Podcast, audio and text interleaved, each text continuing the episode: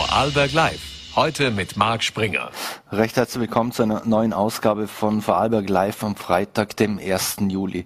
Heute bei Vorarlberg Live zu Gast unter anderem die Professorin für Roboterpsychologie Martina Mara von der Johannes Kepler Universität in Linz. Zu ihr werden wir später schalten. Zudem noch in der Sendung Fabienne Lackner, die Chefin der Jusos in Vorarlberg, die ja die Legalisierung von Cannabis fordert. Doch jetzt wollen wir mit einem anderen Thema beginnen. Und zwar dieses Wochenende werden in Schniefis die Landesfeuerwehrwettbewerbe, wo es wieder um den goldenen Helm geht, über die Bühne gehen. Und dazu darf ich begrüßen Harald Simeoni, Landesbewerbsleiter. Vielen Dank für den Besuch im Studio. Danke für die Einladung. Herr Simeoni, die Feuerwehr Schniefis feiert 100 Jahre. Äh, jetzt nach 2019, wo die, das letzte Mal um den goldenen Helm gerittert wurde sozusagen, äh, geht's wieder los. Endlich, Corona-bedingt war ja längere Pause. Wie wichtig ist denn das für die Floriani-Jünger und Jüngerinnen? Ja, für uns sehr wichtig. Durch diese zweijährige Danks, äh, Zwangspause ja, ist bei uns alles in den Startlöchern gespannt bis in die Haarspitzen und wir freuen uns echt jetzt, dass es heuer wieder soweit ist und wir unsere Landesbewerbe durchführen können. Mhm. Was hat denn dieser Bewerb Goldener Helm, was hat das, was hat der für Bedeutung für die Feuerwehren im Land? Ja, für uns hat es speziell für die Wettkämpfer eine sehr große Bedeutung. Es ist ein sehr großes Ziel, diesen goldenen Helm einmal im Leben äh, zu ergattern. Es gibt natürlich Gruppen, die das schon mehrmals geschafft haben. Mhm probieren tun es viele und ja, es ist nicht ganz so leicht. Bei uns ist das Niveau sehr hoch in Vorarlberg mhm. und dass man den mit nach Hause nehmen kann, das äh, zeigt schon was. Mhm. In welchen Bewerben müssen sich denn da die, die Männer und Frauen messen miteinander?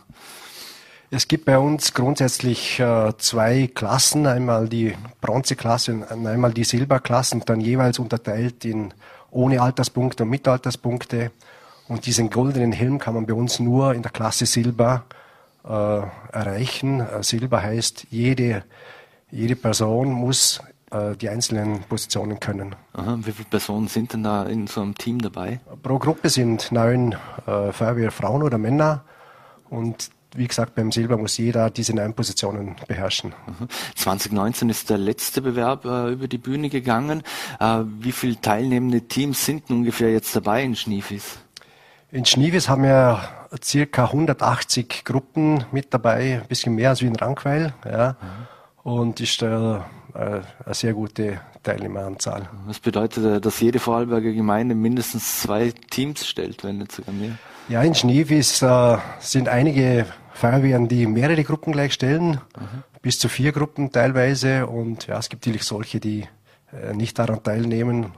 Das hebt sich äh, ja, immer so auf. Also die einen geben mehr und die anderen weniger. Aha. Wie sieht denn das aus im, im Bundesländervergleich? Wird dieser Bewerb äh, zeitgleich oder beziehungsweise wird er genau so, wie er bei uns im Vorarlberg abläuft, äh, auch in anderen Bundesländern durchgeführt? Durchgeführt wird er ähnlich wie bei uns. Also die Regelung ist äh, bundesweit gleich. Äh, zeitlich ist es so, dass es immer verschieden ist. Also Tirol fängt meistens äh, Anfang Juni schon an und dieses Wochenende ist dann Oberösterreich und Niederösterreich. Letzte Woche war Südtirol, wo mit uns auch sehr verbunden ist. Das ist also zeitlich ein bisschen versetzt. Mhm. Was kann man denn da geschichtlich dazu sagen? Wie ist denn dieser Wettbewerb überhaupt entstanden? Ja, entstanden, das ist natürlich vor, lang vor meiner Zeit. Äh, ja, bei uns äh, ging es so richtig los in den 50er Jahren also fast 70 Jahre jetzt Retour. Und äh, wie gesagt, bei uns in Vorarlberg hat dieser Wettbewerb immer schon einen hohen Stellenwert gehabt. Tirol zum Beispiel ist lang nach uns erst in dieses Bewerbswesen eingestiegen. Aha. Wie lange muss man sich denn da vorbereiten, dass man, dass man im Prinzip perfekt in den Wettbewerb gehen kann? Ja, das ist eben die Verschiedenheit. Äh, wenn man wirklich vorne mit dabei sein will, dann muss es wirklich äh, richtiges Training sein. Also das geht dann dreiviertel Jahr vorher schon los, ein bis dreimal in der Woche, je nachdem. Diese Spitzengruppen äh, trainieren natürlich sehr oft, bis zu dreimal in der Woche, ähnlich wie es beim Fußball ist. Und die, wo es dann halt nicht so mhm. mit den Ranglisten vorne dabei sein wollen, uns einfach gemütlich machen, die trainieren halt sporadisch. Welche Rolle spielen denn die, die Frauen in den Teams mittlerweile? Bei uns sind die Frauen ja grundsätzlich so, so gern gesehen bei, bei den Feuerwehrkämpfen. Äh, wir haben jetzt in Schniefis eine reine Damengruppen, wo also die ganze mhm. Gruppe aus Damen äh, besteht. Und wir haben aber äh, laufend Gruppen, die wo einzelne Damen in diesen Männergruppen drinnen sind, also so gemischte Gruppen. Mhm. Kommt es da hauptsächlich auf Geschicklichkeit drauf an oder, oder welche Rolle spielt die Physis und, und Athletik? Ja, die Athletik, das hat schon einen großen äh, Stellenwert, äh, weil es geht ja hier um die Zeit, um die Technik. Äh, ja, und da ist ja klar, die Motorik äh, spricht natürlich für sich. Wenn einer dementsprechend gebaut oder fit ist, dann ist er auch schneller und hat eine schnellere Zeit. Mhm. Und die, die Jugend, es gibt ja auch die Jugendfeuerwehren, spielen die da auch schon eine Rolle? Ja, die Jugend, das ist natürlich unsere Zukunft und auf das legen wir besonderen Wert. Äh, die sind morgen in Schnief natürlich auch mit dabei. Auch mit einem großen Teilnehmerzahl. Wir haben 45 Jugendgruppen morgen in Schniefis, was sehr toll ist. Wie muss man denn so, so einen Bewerb dann, dann vorstellen? Heißt es, äh, da muss man, also unter Anführungszeichen mit Wasser Ziel löschen und, und ähnliche Dinge machen und, und ausrollen oder was genau äh, passiert bei diesen Bewerben? Also bei diesen Landesbewerben ist alles trocken. Da gibt es also grundsätzlich kein Wasser, wo befördert mhm. wird. Äh, es gibt zwei äh, Durchgänge, die sie erfüllen müssen. Zuerst den Löschangriff und dann einen Staffellauf. Beim Löschangriff muss schnellstmöglich eine Löschleitung gelegt werden. Wie gesagt, alles trocken. Hier geht es natürlich um die Zeit, wer das schneller herbringt. Und äh, es gibt natürlich ein Regelwerk, wo gewisse äh, Fehler natürlich passieren können. Da gibt es ein Bewerterteam, das äh, begutachtet die Gruppe beim Löschangriff und wenn es Fehler gibt, dann kommen halt Fehlerpunkte dazu. Mhm. Und beim Staffellauf ist es so, dass diese Gruppe äh, von neun Personen springen acht, jeweils 50 Meter, also ein 400 Meter Staffellauf, ähnlich wie es bei der Leichtathletik ist, äh, mit einer Übergabe von einem Strahlrohr und ja, da geht es natürlich da um die Zeit. Wenn da jetzt alle bei dem Landesfeuerwehrwettbewerb da, dabei sind, was heißt denn das eigentlich? Äh, Gibt es da so eine Art Notfeuerwehr und Anführungszeichen, die Noteinsatz hat in, in Vorarlberg dann eigentlich zu dieser Zeit? Ja, das ist natürlich auch ein Punkt. Die Einsatzbereitschaft muss äh, immer gewährleistet sein. Also wir schauen da schon drauf und, und machen das bei der Ausschreibung schon, äh, schreiben wir das äh, hinein, dass die Einsatzbereitschaft in der Wehr jederzeit gewährleistet sein muss. Wie gesagt, äh, es gehen aber nicht äh, so viele Gruppen aus einer Feuerwehr weg, dass damit da ein Problem entstanden würde. Wenn man sich die Siegerlisten so ansieht und äh, die sind ja veröffentlicht auf, auf, der Seite des Landesfeuerwehrverbandes und gehen zurück bis ins Jahr 69, 70, da hat Lustenau das, die ersten beiden Bewerbe gewonnen. Äh, wenn man sich die Listen der letzten 20 Jahre ansieht, äh, dann hat es Lustenau mal 2-1 geschafft als größere Gemeinde. Wolfurt war auch irgendwann mal davor in den Zeiten, wo sich da in die Siegerlisten auch mehrfach eintragen konnte. Aber ansonsten sind es äh, auffällig viele kleine Gemeinden, also über Sachsen 2019, Schniefis, wo es jetzt ausgetragen wird, 2018, Au 2017, Ludesch äh, 2016. Was, äh, was macht denn das so besonders, dass vor allem die Feuerwehren aus den kleinen Gemeinden in diesem Bewerb so stark sind? Ja, ich denke mal, den Hauptgrund wird dafür äh, sein, dass diese eher kleinen Gemeinden weniger Einsätze haben wie die großen äh, wären und dadurch suchen die natürlich ein anderes äh, Beschäftigungspotenzial auch. Und äh, das sind diese Wettkämpfe natürlich äh, sehr geeignet dazu, speziell für die Kameradschaft, damit die in der Feuerwehr, ja, das einfach Programm ist. Und, und ich suche eher da der Grund, damit das so ist. Und die Leistungsbereitschaft natürlich mehr zu trainieren, sich intensiv mit dem Thema auseinanderzusetzen und das macht dann das Ganze aus. Jetzt ist bei Schniefe, also jetzt ist der Austragungsort Schniefis. Wie wird denn der festgelegt? Weil das Schniefis ist eine kleine Gemeinde und das ist ja ein, im Prinzip ein organisatorisches Monsterprojekt, so die, die, diesen Landesleistungswettbewerb auf die Beine zu stellen. Ja, es gibt die Möglichkeit, äh, sich für diese Leistungsbewerbe zu bewerben bei uns im, beim Landesfeuerwehrverband. Äh, ja, wenn es mehrere Bewerber gibt, dann entscheidet dann äh, die Verbandsleitung, wer diesen Zuschlag bekommt. Aber grundsätzlich kann jede Feuerwehr einen Antrag ein, äh, einbringen und dann wird entschieden. Klar, für so eine kleine Gemeinde, wie es Schniefis ist, äh, so ein Viertagesfest äh, auf die Beine zu stellen mit einem Landesleistungsbewerb, das heißt schon was und da ziehe ich den Hut von Schneefis. Mhm. Gibt es eigentlich dann eine Unterstützung für die austragende Feuerwehr, zum Beispiel äh, sei es auf finanzieller Seite, organisatorischer Seite oder organisiert das äh, die jeweilige Feuerwehr alles selbst und sucht Sponsoren und, und, und fragt bei der Gemeinde an oder beim Land oder wie funktioniert das? Grundsätzlich für das Fest selber äh, organisiert das Ganze die Feuerwehr selber, auch finanziell. Was die Leistungsbewerbe betrifft, unterstützt der Landesfeuerwehrverband Vorarlberg äh, den Austragenden sehr. Also wir stellen die ganze Infrastruktur an, an Bewerbsgeräten und so weiter, äh, die Zeitnehmung und, und, das Ganze läuft über unsere Schiene äh, und klar mit, mit Zusammenarbeit mit äh, dem Austragenden. Finanzielle Unterstützung gibt es in der Hinsicht äh, keine. Ist eigentlich da diejenige Feuerwehr, die das Ganze austrägt, auch dabei oder haben die überhaupt keine Zeit, da bei dem Bewerben noch mitzumachen und die lassen ein Jahr aus? Äh, ja, man könnte es vermuten, aber es ist nicht so. Also in Schneefis starten, ich weiß nicht wie viele Gruppen, also die starten selber da müssen halt andere in dieser kurzen Zeit halt einspringen und ja, wir leben das immer wieder, dass die austragende Feuerwehr auch bei den Leistungsbehörden damit äh, wirkt. Jetzt sind dann natürlich Feuerwehrfrauen und Männer alle vor Ort. Kann da jeder Vorarlberger hinkommen und, und sich das ansehen? Ist überhaupt genug Platz und ist das Zelt groß genug?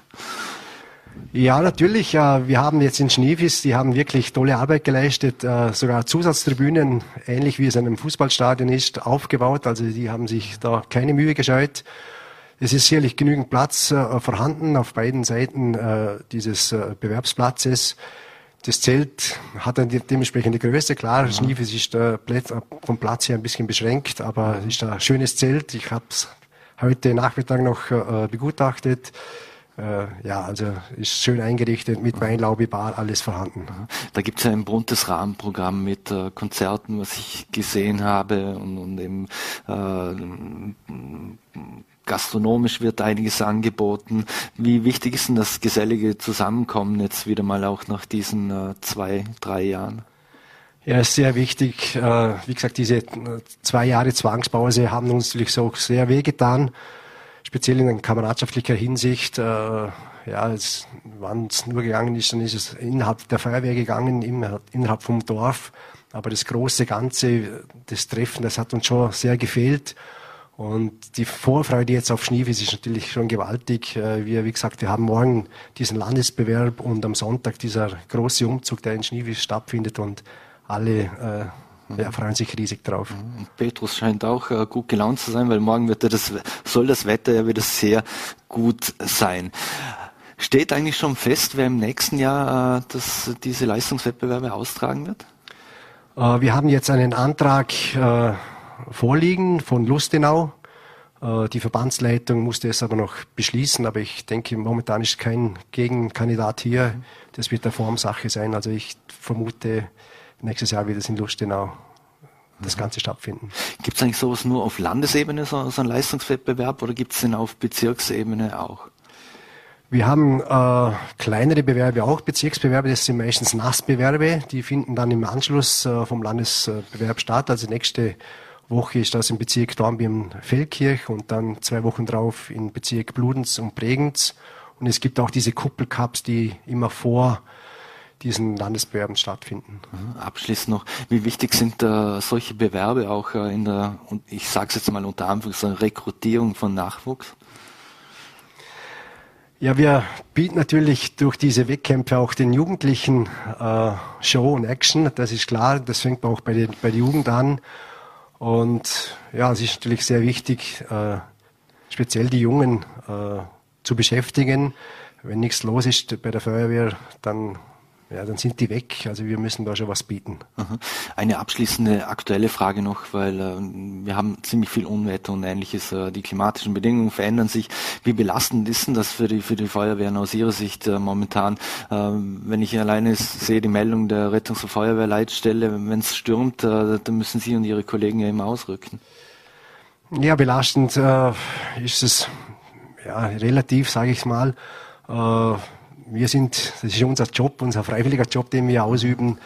Und ja, es vermerkt, jetzt äh, geht es in diese Richtung, Sturmschaden, technische Einsätze, das wird immer mehr, das merken wir aber, Belastung, ja, es, es, es wird immer mehr, die Einsätze werden immer mehr, aber grundsätzlich äh, machen wir das ja so. Dann danken wir Ihnen allen für Ihre Einsätze, vor allem Ihre Freiwilligen, wünschen Ihnen vor allem einen wunderschönen Leistungswettbewerb und ein schönes Fest in, in Schneefis und vielen Dank für den Besuch hier bei Vorarlberg Live, Harald Simeoni. Danke, gerne. Danke. So, meine Damen und Herren, und wir machen hier im Studio einen fliegenden Wechsel. Und zwar aktuell beschäftigt sich ja auch der Verfassungsgerichtshof mit einer Klage, wo es darin geht, ob das Cannabisverbot unverhältnismäßig ist. Äh, diese Woche hat Fabian Lackner, Juso-Chefin im Vorarlberg, auch mit einer Aussendung darauf reagiert und nicht unbedingt auf dieses Verfassungsthema, wo sie die Legalisierung von Cannabis fordert. Und Fabian Lackner darf ich jetzt hier im Studio begrüßen. Vielen Dank für den Besuch. Danke für die Einladung. Frau Lackner, ich habe gerade die Aussendung angesprochen, wo Sie für die Legalisierung von Cannabis sind. Äh, ist das grundsätzlich Parteilinie der NEOS oder nur der jungen NEOS? Das ist Parteilinie, also sowohl NEOS als auch JUNOS. Wir mhm. setzen uns für die kontrollierte Freigabe von Cannabis ein. Was heißt das kontrollierte Freigabe? Wir schlagen hier vor, dass Volljährige, ganz wichtig Volljährige, in einem lizenzierten Fachgeschäft, das kann beispielsweise eine Apotheke sein, dass man dort Cannabis kaufen kann. Der Vorteil ist natürlich, dass da erstens dann ein gewisser Qualitätsstandard gewährt ist. Man weiß, was man kauft. Man, man mhm. kauft keine äh, verunreinigten Produkte. Der zweite Punkt ist, dass dann der Jugendschutz gesichert ist, weil mhm. die Apotheke, das Fachgeschäft, das fragt nach dem Ausweis, der Dealer tut das nicht. Und der dritte Punkt, und das ist auch ein wesentlicher Punkt, dass wir so dem Schwarzmarkt die Kundschaft entziehen. Ich sage immer, es gibt eine Gruppe in diesem Land, die ich arbeitslos machen möchte, und das sind die Dealer. Und wer die Dealer arbeitslos machen möchte, der muss Cannabis legalisieren. Am Ende des Tages geht es hier um eine ehrliche Debatte und dass dieses Thema nicht immer weiter unter den Teppich gekehrt wird, sondern hier auf Aufklärung gesetzt wird und nicht, dass wir weiterhin diesen Weg gehen, mhm. wie es bisher der Fall ist. Also Sie könnten sich nur vorstellen, äh, Abgabe in Apotheken, Eigenanbau ist äh, kein Thema für Sie? Ähm, Abgabe in Apotheken, der Fall mit dem Eigenanbau, das muss man sich im Detail noch ansehen. Beispielsweise in Deutschland wird das jetzt auch äh, gerade im Detail geklärt. In Deutschland äh, erwartet man, dass bis äh, Ende diesen Jahres ein dementsprechender Gesetzesentwurf auf dem Tisch liegt. Aber ja, wir finden die Lösung mit der, mit, dem, äh, mit der kontrollierten Freigabe, also mit diesen lizenzierten Fachgeschäften, wo dementsprechendes Fachpersonal vor Ort ist, für die beste Lösung. Das müssen oder das können nicht nur Apotheken sein, das können auch sogenannte äh, Coffeeshops auch sein, ja, mit dem dementsprechenden Fachpersonal. Mhm. Klar ist natürlich, dass das jetzt nicht bei jedem Spar oder bei jeder Eisdiele oder was auch immer, bei jedem Discount an der Ecke zu kaufen äh, geben sollte. Mhm. Aber besteht dann nicht die Gefahr, dass äh, Jugendliche trotzdem leichter an Cannabis kommen, ähnlich wie es beim Alkohol und bei Zigaretten sind oder die schnell mal einen Älteren fragen oder nimmst mir was mit oder ähnliches oder gibt es da nur Cannabis auf Rezept? Also das ist auch jetzt schon der Fall. Wenn wir uns ehrlich sind, auch jetzt haben wir den Fall, dass zum Beispiel Jüngere auch Cannabis konsumieren. Ja, das soll nicht sein. Genau der gleiche Fall haben wir auch bei Alkohol. Ja? Da kann es auch mhm. der Fall sein, dass ein 16-Jähriger oder ein 15-Jähriger einen 19-Jährigen fragt, du, kauf mir mal da den, den Wodka oder wie auch immer. Ja? Ist so. Mhm. Das ist auch jetzt der Fall. Uns geht's um, auch um einen ordentlichen Jugendschutz, weil dann in diesem Fachgeschäft wird nach dem Ausweis gefragt und das, äh, das macht der Dealer nicht. Jetzt wissen wir, ähm, in Österreich jeder fünfte Jugendliche raucht, also laut Statistik Austria zumindest. Äh, die Zahlen sind in den letzten zwei Jahren zurückgegangen, aber mhm. es ist ungefähr jeder fünfte. Auch Alkohol ist ab 16 Jahren erlaubt. Reichen zwei legale Drogen nicht aus? Wenn wir uns wirklich ehrlich sind in dieser Debatte, wie vorher schon erwähnt, es wird jetzt schon Cannabis konsumiert. Und ich habe lieber staatlich kontrollierte Freigabe, wo ich wirklich weiß, was ist da drinnen. Und zusätzlich können wir diese Steuereinnahmen dann auch noch verwenden für dass wir das in Richtung Prävention stecken, mehr in Richtung Aufklärung äh, an den Schulen, dass da mehr Aufklärung passiert. dieser Weg ist mir viel lieber und ganz generell, wenn man über, über Drogen spricht, ja, mhm. Drogen ist ja ein sehr, sehr breiter Begriff, ja, Drogen, äh, das, das sind Zigaretten, das, sind, das ist Alkohol, das können Medikamente und so weiter sein. Und ähm, wie gesagt, also mir ist hier eine, eine ehrliche Debatte lieber. Ähm, wenn wir von Jugendlichen sprechen und äh, gehen jetzt mal von 16 Jahren aus, glauben Sie, dass äh, 16 Jahre das richtige Einstiegsalter wäre, um legale Drogen zu konsumieren oder sollte man Cannabis erst ab 18 Jahren erlauben, wie es bei Spirituosen oder ähnlichem ist? Genau, also ganz klar ab 18 Jahren. Also davor würde ich es nicht machen, auch aus äh, evidenzbasierten Gründen, weil natürlich das Gehirn verändert sich dann noch. Ja, also ich würde es frühestens ab 18 Jahren machen, ganz klar. Mhm. Jetzt hat es äh, nicht nur in der Vorarlberger, aber auch in der österreichischen Politik immer massiven Widerstand gegen eine Legalisierung gegeben, also vor allem von Seiten ÖVP, FPÖ, auch in Teilen der SPÖ war diese. Ist da jetzt auch aufgrund der, der deutschen Überlegungen und Herangehensweisen und auch die Entwicklung, die es in den USA gegeben hat, äh, ist da jetzt Bewegung in die Diskussion gekommen, dass äh, oder wirklich eine ernsthafte, dass wirklich irgendwann mal ernsthafte Diskussion möglich sein wird hier? Also ich denke, am Ende des Tages führt an der Legalisierung von Cannabis kein Weg vorbei. Das ist so, ich weiß, in Österreich, da brauchen wir äh, immer ein bisschen länger. Das ist äh, bei mehreren gesellschaftspolitischen Themen so, Themen so, sei es bei der Ehe für alle, sei es beim Cannabis, sei es bei der Sterbehilfe, da könnte man jetzt mehrere Themen aufzählen. Österreich braucht immer ein bisschen länger. Ja? Und wir möchten gerade jetzt auch mit dieser mit dieser Presseaussendung oder ganz generell mit unserer äh, Forderung hier diese Debatte vorantreiben und äh, dass hier endlich etwas weitergeht. Jetzt weiß man von CBD-Produkten, äh, dass äh, da hat sich auch schon gewisse Industrie unter Anführungszeichen, ein Wirtschaftszweig entwickelt. Also könnte das auch aus wirtschaftlicher Sicht äh, ein, ein, Treiber sein, weil Sie auch schon angesprochen haben, dass man diese Steuereinnahmen zweckbinden sollte. Genau, also man geht äh, ungefähr davon aus, dass äh, durch die kontrollierte Freigabe, ähm, da gibt es natürlich unterschiedliche Zahlen, ja, aber ungefähr, dass wir dann bei 300 Millionen Euro pro Jahr zusätzlich an Steuereinnahmen äh, sind. Ja, das ist nicht nichts. Und äh, dass das, wie gesagt, natürlich in Prävention und äh, Aufklärung investiert wird. Und mir ist, wie gesagt, lieber, ich habe es kontrolliert, als wie, dass wir den Schwarz, dass wir so einen, einen starken Schwarzmarkt haben, weil das ist doch jetzt der Fall. Ja. Mhm. Es ist äh, so, ich habe jetzt gerade wieder vor zwei Tagen gelesen, dass äh, ungefähr 40 Prozent der jungen Erwachsenen in Vorarlberg schon mal Cannabis konsumiert haben oder dies regelmäßig tun. Also das ist durchaus ein Thema. Ist Vorarlberg hier in einer besonderen Situation oder, oder, Rolle auch, weil wir befinden uns genau mehr oder weniger im Dreiländereck. Also wir haben die Schweiz und Liechtenstein und, und auf der anderen Seite haben wir Deutschland. Jetzt, äh, jetzt wissen wir, in der Schweiz wird das äh, seit Jahrzehnten schon mehr oder weniger liberal gehandelt, obwohl es nicht erlaubt ist. Aber in, in Deutschland äh, haben wir die Entwicklungen angesprochen. Befinden wir uns da auch ein bisschen in einem Würgegriff dann unter Anführungszeichen gesprochen? Würgegriff. Das, oder so gesehen, dass die Verfügbarkeit natürlich für, für äh, Menschen im Vorarlberg dann vermutlich noch leichter ist als irgendwo anders, weil wir auch einen Transit wechseln. Das durchaus, ja. Aber das ist, äh, ja, das durchaus, das, kann, das ist durchaus der Fall. Mhm. Wenn es um das Lenken von äh, Automobilen geht, äh, auch da war auch Bernhard Ammann hier kurz äh, mal, mal, in der Sendung zu Gast, äh, braucht es dann auch äh, ähnlich wie bei Alkohol im Prinzip diverse Grenzwerte und sollte man das eigentlich schon vorher angehen? So ein Thema? Also es ist natürlich so, dass Cannabis äh, anders abgebaut wird wie Alkohol. Ja? Und äh, natürlich, wenn es dann zu dieser Legalisierung, wenn es zur kontrollierten Freigabe kommt, dann muss man sich natürlich auch die Grenzwerte anschauen, dementsprechend anpassen. Das wissen dann die dementsprechenden Experten und Expertinnen am besten.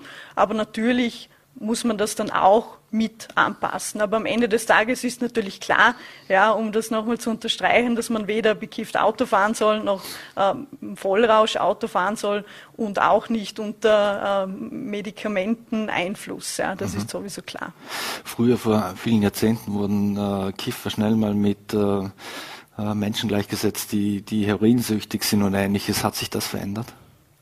Äh, das hat sich durchaus verändert. Ich glaube, das war eh äh, Reinhard äh, Haller unter anderem, der gesagt hat, Cannabis ist mittlerweile eine Volksdroge. Ja? Mhm. Und das zieht sich durch alle Ebenen. Das geht nicht darum, dass man das Ganze verharmlost. Ja? Das nicht. Und wir wollen auch nicht irgendjemand ermutigen, da sich fünf oder mehr Joints am Tag hinein zu pfeifen. Um das geht's nicht. Sondern mhm. es geht um eine ehrliche Debatte. Es wird doch jetzt Cannabis konsumiert. Ich habe lieber das Ganze staatlich, staatlich kontrolliert, dann habe ich einen Jugendschutz, dann habe ich einen gewissen Qualitätsstandard, ich trockne den Schwarzmarkt aus, als wieso, wie es jetzt geführt wird, weil jetzt, das ist einfach eine unehrliche Debatte, man tut so, als gäbe es das nicht, ja, und äh, kehrt das Ganze unter den Teppich. Mhm. Also Cannabis ist in allen Gesellschaftsschichten angekommen und es sind nicht nur irgendwelche Hippies oder ich weiß nicht was. Genau, das ist mittlerweile in allen Gesellschaftsschichten angekommen. Das belegen auch die Zahlen. Mhm. Wir haben heute auch eine Umfrage auf äh, Vollerte gemacht, äh, wie die User dazu stehen, ob sie für eine Legalisierung von Cannabis sind oder nicht. Ich glaube, die Regie kann uns diese auch kurz einblenden. Hoffe ich zumindest. Was glauben Sie, wie es ausgegangen ist? Ich gehe davon aus, dass äh, mittlerweile eine Mehrheit dafür ist. Ja, ganz klar. Genau.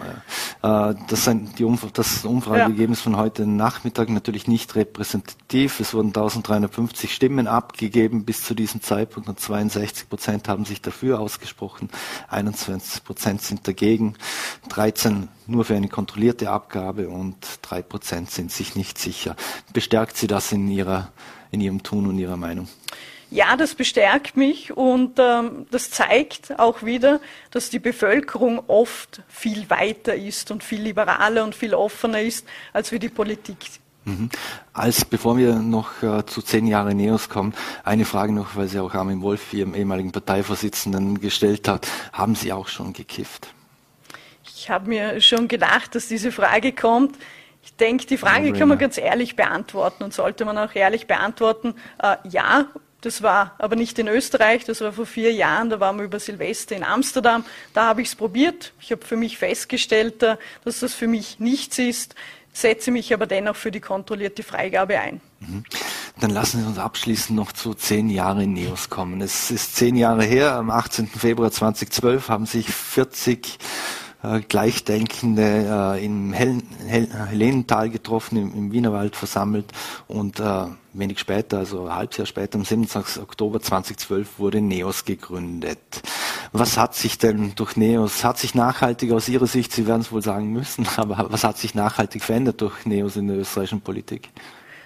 Also wie Sie richtig gesagt haben, damals vor zehn Jahren haben wir uns gegründet. Wir waren damals 42, 42 Menschen, die gesagt haben, es braucht eine Erneuerung in Österreich. Es braucht eine Grunderneuerung der Politik. Und äh, das ist aktueller denn je. Wenn wir uns heute anschauen, wie Neos sind mittlerweile etabliert, ja, im Sinne von äh, wir sind in sieben Landtagen vertreten. Wir sind in, in, zwei Regierungen. Einmal in Wien, wo wir mit der Sozialdemokratie ähm, regieren, einmal in Salzburg, wo wir mit der ÖVP, mit den Grünen regieren.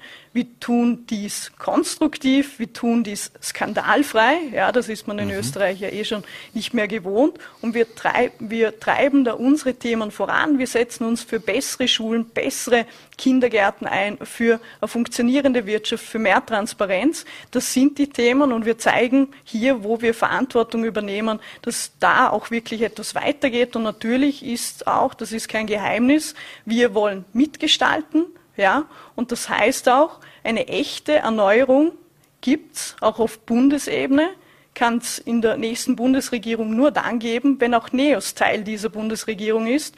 Und wir setzen uns ganz klar ähm, wir werden ganz klar ja, und, und hart daran arbeiten, dass, es, ähm, dass wir in der nächsten Bundesregierung sind. Und das sage ich auch als äh, Vertreterin der jungen Generation. Mhm. Die nächste Bundesregierung muss Anwältin der jungen Generation sein. Mhm. Und das heißt, dort werden sich dann auch für die Legalisierung von Cannabis einsetzen. Sie sind, anderem, äh, ja. Sie sind, äh, müssen leider schon zum Schluss kommen, in der Landes- und auch Bundespolitik angekommen mit 8,5 Prozent im Vorarlberg, 8,1 auf Bundesebene. Jetzt ging es in diversen Umfragen ja durchaus mal auch über die, die 10 äh, drüber. Ähm, aber ist das so das Wählerpotenzial, das aktuell äh, für, für NEOS äh, herrscht in, in Österreich und, und auch im Vorarlberg alles um die, um die 10 Prozent? Da müssten Sie wahrscheinlich den Meinungsforscher Peter Filzmeier fragen. Ja. Nein, aber ganz generell äh, gilt, natürlich hat man es als Liberale in Österreich, in Österreich nicht ganz so einfach. Ja. Aber ich sehe schon, dass wir unser Ziel für die nächste Wahl, das geht in Richtung 15 Prozent. Und wir arbeiten auch hart daran, unabhängig von Umfragen. Ja, wir machen nicht Politik nach Umfragen, sondern arbeiten hart daran an unseren Themen, dass wirklich bei den echten Zukunftsthemen etwas weitergeht, sei es bei besserer Bildung, echtem Klimaschutz und dass sich vor allem auch junge Leute wieder etwas aufbauen können. Ich rede immer von diesem Aufstiegsversprechen, das ist auch mein Herzensanliegen, dass dieses Aufstiegsversprechen, dass junge Leute, die etwas tun, die etwas leisten, dass die sich wieder etwas aufbauen können. Fabian Lackner, vielen Dank für den Besuch hier im Studio und wünsche Ihnen ein schönes Wochenende. Danke für die Einladung. Dankeschön.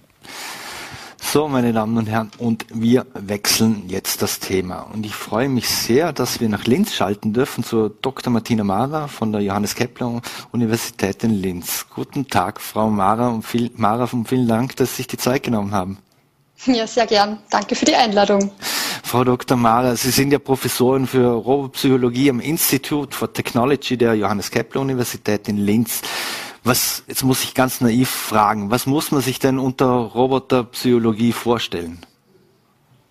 Also keine Angst, bei uns im Forschungslabor liegen keine menschengleichen Roboter auf einem Sigmund Freud-mäßigen roten Sofa und bearbeiten mit uns ihre Kindheitstraumata. Nein, ganz im Gegenteil, ähm, Gott sei Dank oder äh, so wie der technische Status quo aussieht, gibt es keine Roboter ähm, mit emotionalen Empfinden.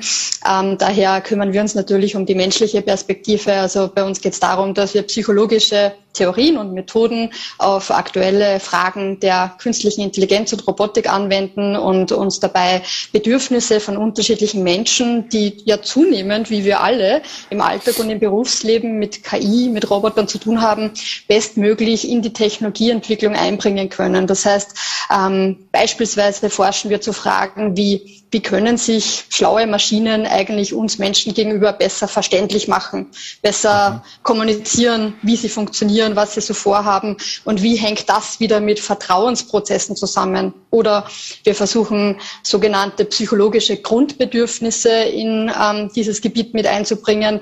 Ähm, in der Psychologie ist bekannt, dass beispielsweise das Bedürfnis nach Autonomie also dass ich selbst entscheiden kann, dass ich so Freiheit habe in meinen Handlungen, ganz wichtig ist. Und das ist natürlich gerade, wo wir zunehmend auch mit KI gemeinsame Entscheidungen treffen, äh, immer mehr von Relevanz. Mhm. Jetzt Experten sagen, dass der Einsatz künstlicher Intelligenz für unsere Gesellschaft bahnbrechender sei als alles bisher Dagewesene. Äh, wie sehen Sie das? Ja, ähm, in der Wissenschaft sind wir üblicherweise nicht ganz so große Freundinnen von sehr starken Superlativen, weil da stellt sich ja die Frage, wie messe ich denn bahnbrechend eigentlich? Aber natürlich, es steht völlig außer Frage, ähm, dass ähm, künstliche Intelligenz uns ähm, gerade mit den neuen Methoden des maschinellen Lernens ähm, ein hochpotentes Tool zur Seite stellt. Also wir da im Prinzip ähm, ein sehr kraftvolles, hochkomplexes Statistikwerkzeug haben und wir mit künstlicher Intelligenz ähm, riesige Datenmengen, anders nämlich als wir Menschen dazu in der Lage wären, in Sekundenschnelle durchforsten können und äh, uns KI-Systeme dabei helfen können, Muster in großen Datensätzen zu erkennen und die Erkenntnisse aus Daten dann wieder auf neue Situationen anzuwenden. Muss man da auch äh, wirklich mal die Grenze dann ziehen oder beziehungsweise den Menschen draußen erklären, den, den Unterschied zwischen Machine Learning und KI, weil vieles beruht ja aktuell auf Machine Learning. Absolut. Also generell äh, bin ich der Meinung, dass man den Menschen da draußen, wie es so schön heißt, äh, viel besser erklären müsste, was das alles ist, weil ähm, viele Ängste, das wissen wir auch aus der psychologischen Forschung sehr gut, damit verbunden sind, dass sich Menschen, Menschen einfach das Gefühl haben, sie kommen da nicht mehr mit. Es wird eigentlich zu wenig erklärt. Und gerade so Begrifflichkeiten wie das neuronale Netz, der emotionale Roboter, künstliche Intelligenz an sich, der Algorithmus. Ähm, das äh, kommt ja tagtäglich mittlerweile im Mediendiskurs ähm, vor. Äh, die Medienberichterstattung über das Thema künstliche Intelligenz ist ja, hat sich ja ähm, rapide erhöht in den vergangenen Jahren, wird aber selten erklärt. Ein Algorithmus ist eigentlich sowas wie eine Schritt-für-Schritt-Anleitung, ein Kochrezept, das ich als Mensch für den Computer mache. Und künstliche Intelligenz ist eben so, wie sie heute zum Einsatz kommt, in der Regel eine Spielart von maschinellem Lernen, also so ähnlich wie ich das vorher erklärt habe, ähm, eigentlich ähm, sehr stark basierend auf einer großen Menge Datenfutter, viele Texte, viele Bilder, viele Videos, viele Entscheidungen, die wir als Menschen in der Vergangenheit getroffen haben, die wir als Futter eben dem System sozusagen reinstopfen und das System daraus Erkenntnisse zieht und diese dann wieder anwendet. Mhm.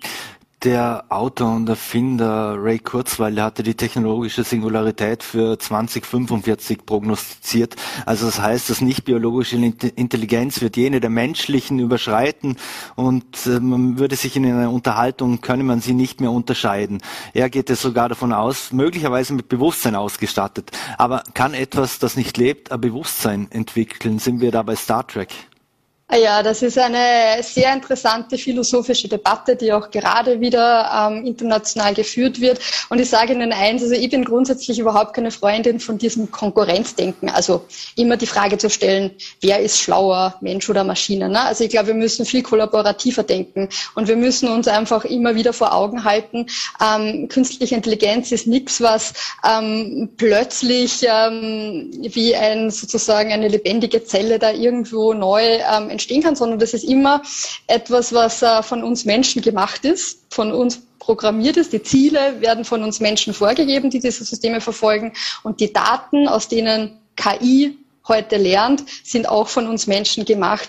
Also ähm, ich glaube, es gibt sehr viele Risiken, realistische Risiken, mhm. auch viele realistische ähm, ähm, Potenziale, die momentan mit KI verbunden sind. Ähm, ich unterhalte mich gern bei einem Glas Wein irgendwo mal an der Bar über diese Bewusstseinsfragen, aber ich glaube nicht, dass das die brennenden Fragen sind, die wir momentan im Alltag mit KI haben.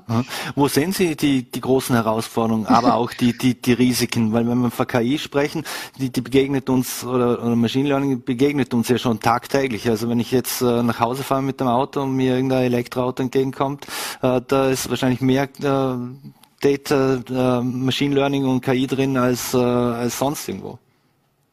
Natürlich, also KI ist ja auch ähm, keine Zukunfts-Science-Fiction, sondern ist ja längst in unserem Alltag angekommen, wie Sie sagen, bei Routenplanungs-, Navigationssystemen genauso ähm, wie bei ähm, Sprachanalyse und Sprachsimulation, also wenn wir mit Alexa oder Siri sprechen, äh, genauso wie bei diversen automatischen Übersetzungssystemen, die wir im Internet nutzen oder auf der Online-Dating-Plattform, wo, wo eine KI oder ein maschinelles Lernsystem vorhersagt, ähm, mit wem es uns am besten da in Kontakt bringen soll. Also ich sehe grundsätzlich ähm, ganz, ganz viele Potenziale im Zusammenspiel zwischen Mensch und Maschine. Ich glaube, dass uns KI ähm, beispielsweise effizienter machen könnte. Wir sehen international in der Forschungs-, aber auch in der Praxislandschaft gerade einen großen Trend zur Verknüpfung von ähm, KI-Methoden und Klimaschutz beispielsweise. Wir haben vorher schon gesagt, ähm, KI ist ähm, oft ähm, ein, ein, statistisches Tool, das auch Prognosen machen kann. Also wenn wir daran denken, dass wir da ein System zur Hand hätten, das uns beispielsweise besser als heute prognostizieren kann, wo welche ähm, Lebensmittel oder anderen Güter in welcher Anzahl gebraucht werden und man damit damit beispielsweise Überproduktion verhindern könnte oder ähm, wenn uns KI, KI helfen kann, ähm, auch ähm, Energie ähm, besser zu verteilen oder dorthin zu verteilen, wo wir es brauchen. Ne? Also da gibt es sicher große Potenziale, genauso wie in der Medizin, personalisierte Medizin, ähm, ähm, KI in der Unterstützung von Diagnosen. Genauso gibt es aber natürlich, wie ich schon vorher gesagt habe, auch Risiken und Herausforderungen, die jetzt abseits dieser ganzen Bewusstseins- und Science-Fiction-Debatte ähm, wirklich gerade an der Tagesordnung auch ähm, sind und diskutiert werden müssen. Ähm, wenn wir Computerprogramme, KI-Systeme aus unseren Daten lernen lassen, wenn wir denen ähm, hunderttausende Fotos als Lernfutter reinstopfen, die wir Menschen gemacht haben und mit Untertiteln versehen haben, dann kommt es eben immer wieder auch mal vor, und das hat sich in der Praxis in den vergangenen Jahren ähm, zahlreich auch gezeigt, dass ähm, KI halt auch manche Blödsinnigkeiten von uns Menschen lernen. Also wenn auf Bildern beispielsweise immer nur hm, Männer als Anwälte und Frauen beispielsweise als Kindergärtnerinnen abgebildet sind, um jetzt so ein, ein Stereotyp zu nennen, mhm. dann darf man sich nicht wundern, wenn wir KI-Systeme aus diesen Bildern lernen lassen, dass ein sogenannter Recruiting-Algorithmus, wie er in Unternehmen ähm, durchaus auch schon eingesetzt werden kann, ähm, dann befindet oder erlernt hat, dass ähm, männliche Bewerber für eine Position im Kindergarten vielleicht weniger gut geeignet sind. Also da gibt es Themen, wo, wo momentan noch viel Diskussionsbedarf ist, Verbesserungsbedarf, aber wo auch momentan in der Forschung sehr viel passiert. Was macht das mit uns Menschen, wenn äh, Alexa, Siri oder wer auch immer schon wie ein Familienmitglied mehr oder weniger behandelt wird? Ich bitte und danke zu allem sagen, weil ich sehr höflich bin. Äh, wird da das Device vermenschlicht? Natürlich, also äh, Vermenschlichungsprozesse passieren sehr, sehr schnell. Das ähm, kennen wir aus der Forschung zum sogenannten Anthropomorphismus. Also wir Menschen mm, neigen sehr schnell dazu, ähm, auch nichtmenschliche Objekte beziehungsweise auch ähm, andere Lebewesen wie unsere Haustiere zum Beispiel äh, zu vermenschlichen, sprich menschliche Eigenschaften, Ziele, ähm, emotionale Zustände zuzuschreiben. Ja, aber da braucht es gar nicht wahnsinnig viel. Also schon der Staubsaugerroboter, der übers Wohnzimmerparkett flitzt und sich dabei nämlich sozusagen fast in unserer Wahrnehmung sozial verhält, weil er sich von mir wegbewegt und zu mir herbewegt, wird ähm, sehr schnell als soziales Wesen wahrgenommen, wenngleich es natürlich äh, keines wirklich ist. Und gerade bei diesen Sprachassistenzsystemen, die Sie ansprechen, Alexa, Siri, Cortana und wie sie alle heißen, ähm, nachdem die so stark vermenschlicht werden, müssen wir natürlich auch wirklich gut aufpassen, dass wir nicht ganz alte Rollenklischees, ne, die wir eigentlich in den vergangenen Jahrzehnten äh, bekämpft haben, über den Umweg dieser Technologien wieder in unsere Wohnzimmer bringen, nämlich dass immer nur die Frau, also die weiblich konnotierte Technologie mit weiblicher Stimme und weiblichen Namen, Alexa beispielsweise, dann sozusagen die rundum verfügbare Sekretärin ist. Das ist auch ein Thema, ähm, an, an, dem wir mit unseren Studierenden gemeinsam arbeiten und diverse Masterarbeiten auch gerade entstehen. Mhm. Sie sind Professorin an der Johannes Kepler Universität. Äh, jetzt gibt es da ein Bachelorstudium Artificial Intelligence. Äh, es ist das erste KI-Studie, äh, also eines der ersten KI-Studien in Europa. Äh, in Österreich gibt es gar kein vergleichbares. Was macht denn dieses KI-Studium an der Kepler-Universität aus Ihrer Sicht so besonders? Also ich glaube, es ist wirklich sehr besonders. Es ist ähm, sehr innovativ, wie Sie gesagt haben, eines der ersten überhaupt auch international. Wir haben nicht nur ein Bachelorstudium, sondern auch ein Masterstudium in Artificial Intelligence. Äh, in beiden unterrichte ich verschiedene Fächer und Sie lernen dort sicher ähm, KI mit einem Schwerpunkt auf maschinellem Lernen, weil das auch momentan gerade ähm, ein sehr, sehr wichtiger Bereich ist. Von der Pike auf, ich würde traue mich zu sagen, von, von den Besten, also wirklich von führenden Forscherinnen und Forschern in diesen Bereichen. Das heißt, wenn Sie das studieren, können Sie KI kreieren. Gleichzeitig kriegen Sie aber auch ähm, verschiedenste Sichtweisen auf das Thema KI geliefert. Also ich unterrichte ja ähm, psychologische, teilweise auch ethische Fächer, wo es um verantwortungsvolle KI, um Mensch-Maschine-Interaktion geht.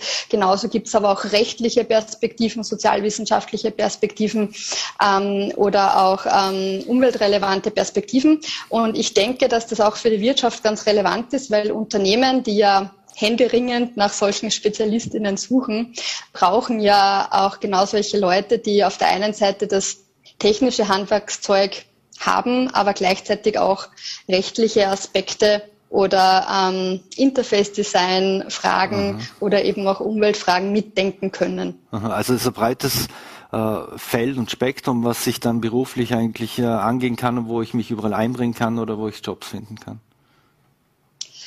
Das ohnehin. Also ähm, die, die großen Weltkonzerne international ähm, äh, liefern sich ja momentan einen Wettlauf darin, wer bei der KI weiter vorne ist und alle drunter ebenso. Und ähm, unsere, also wir sind froh, wenn unsere Studierenden ähm, ihre Bachelor- oder Masterarbeiten abschließen, weil sie sehr häufig schon vor im Studienabschluss gute Jobangebote bekommen und ähm, ohnehin aber auch ähm, oftmals berufstätig sind. Also das ähm, AI Bachelor- und Masterstudium bei uns hat ja auch ähm, die Besonderheit, dass es komplett Distance Learning optimiert ist. Aha. Daher ist es ja überhaupt auch möglich, dass ähm, Studierende in Vorarlberg ähm, genauso bei uns studieren können wie solche äh, in Wien oder in Linz beispielsweise. Mhm. Ähm, und ähm, ja, also da gibt's, äh, mache ich mir keine Sorgen. Also die Jobangebote sind in ganz unterschiedlichen Sparten ähm, auf jeden Fall gegeben, von der Industrie bis zum Marketing, bis zum Tourismus, bis zum ähm, Installateurbetrieb, äh, der vielleicht auch in der Zukunft drüber nachdenken kann, was man mit den Daten, die man sammelt, machen kann und ob KI was bringt. Mhm. Das Fernstudium kann man eben über das Zentrum für Fernstudien in Bregenz belegen äh, als Student. Also ist das, ist da jetzt auch vieles durch die zunehmende Digitalisierung in den letzten zwei, drei Jahren auch einfacher geworden, die Corona uns so auferlegt hat, äh, auch was das Fernstudium betrifft? Ja, ich würde sagen, wir sind halt sehr geprobt mittlerweile. Also das funktioniert alles sehr gut. Ähm, Sie können als Student, aber gerne auch als Studentin. Wir sind immer auf der Suche nach auch weiblichen Nachwuchs in diesen Bereichen. Äh, sehr gerne von Bregenz aus bei uns studieren und das läuft ähm, so ab, dass Sie beispielsweise, wenn Sie möchten, ins Fernstudienzentrum in die tollen Räumlichkeiten in Bregenz gehen, sich dort mit den Kolleginnen und Kollegen aus Vorarlberg treffen und ich ähm, und andere äh, Lehrende an der JKU, wir stehen in Linz im Hörsaal und streamen unsere Lehrveranstaltungen entweder direkt nach Bregenz live. Mhm. Also sie sitzen dort so wie im Kino quasi, können aber mit uns interagieren über den ähm, Chat in der Videokonferenz oder auch über unsere Lernplattformen Moodle oder äh, gleichzeitig gibt es auch WhatsApp-Gruppen und Discord-Chats, also die Vernetzung ist gegeben. Oder wenn Sie beispielsweise berufstätig sind und auf ähm, Flexibilität sehr stark ähm, ähm, also sehr, das sehr wichtig ist für Sie, dann werden in der Regel auch äh, Videoaufnahmen von den Lehrveranstaltungen zur Verfügung gestellt, die Sie sich ähm, potenziell dann auch im Alleingang ansehen können. Also wir sehen, dass gerade diese Flexibilität auch sehr geschätzt wird. Ähm, ja, also Sie können sich aber, wenn Sie möchten, auch sehr intensiv mit Ihren Kolleginnen und Kollegen äh, in Vorarlberg, aber auch solche, die woanders sind, über digitale Kanäle vernetzen und da im Austausch sein. Eine kurze letzte Frage noch dazu, weil Sie die Frauen ansprechen. Äh, ist das ein Thema, wo, wo sich auch viel mehr Frauen jetzt äh, dafür interessieren? Wir wissen, viele Frauen sind in Mathe und MINT-Fächer viel besser als, als, als Männer. Also es wäre ja. ja. ideal für, für KI, äh, für ein KI-Studium. Absolut. Also äh, wir möchten ähm, ganz diverse Zielgruppen ansprechen. Ähm, ich, also unsere weiblichen Studierenden sind auch ähm, oft besonders gut, muss ich sagen. Aber genauso die männlichen. Alles, wir nehmen alle gerne. Äh, natürlich gibt es aber Aufholbedarf, also in, in, Richtung Diversität. Ich meine, das muss man ganz klar sagen. Ähm, die, die Rate an weiblichen Studierenden in MINT-Fächern liegt nach wie vor in der Regel nur unter 25 Prozent. Ähm, und das liegt, wie Sie so schön gesagt haben, in der Regel Regel nicht an der tatsächlichen Kompetenz, sondern oftmals an einer subjektiven Unterschätzung der Kompetenz oder weil es einfach nie die Person gegeben hat im Umfeld einer jungen Frau, die gesagt hat, sag einmal, wäre das nicht was für dich? Und insofern sind wir auch als Role Models gefragt, da aufzutreten. Also ich würde sagen, alle jungen Leute oder auch schon berufstätige Personen, die Lust drauf haben, die Zukunft ähm, der Digitalisierung mitzugestalten. Und künstliche Intelligenz wird in unserem Alltag und Berufsleben noch eine zunehmend wichtigere Rolle spielen und die gleichzeitig ähm, die Sicherheit haben wollen, dass sie am Jobmarkt auf jeden Fall gefragt sein werden, äh, die sind bei uns herzlich willkommen. Frau Dr. Martina Mara, vielen Dank für die spannenden Einblicke und dass Sie sich Zeit genommen haben für Vorarlberg Live. Äh, vielleicht sehen wir Sie im Fernstudium. Ansonsten vielen Dank. Sehr gut. Vielen Dank für die Einladung und schöne Grüße nach Vorarlberg. Ebenso zurück nach Linz. So, meine Damen und Herren, und das war's schon wieder. Jetzt gibt's noch im Anschluss an die Sendung das Wetter. Wir wünschen Ihnen ein schönes Wochenende und würden uns freuen, wenn Sie am Montag wieder einschalten. 17 Uhr, Ländetv, VLRT oder VNRT. Schönen Abend und alles Gute.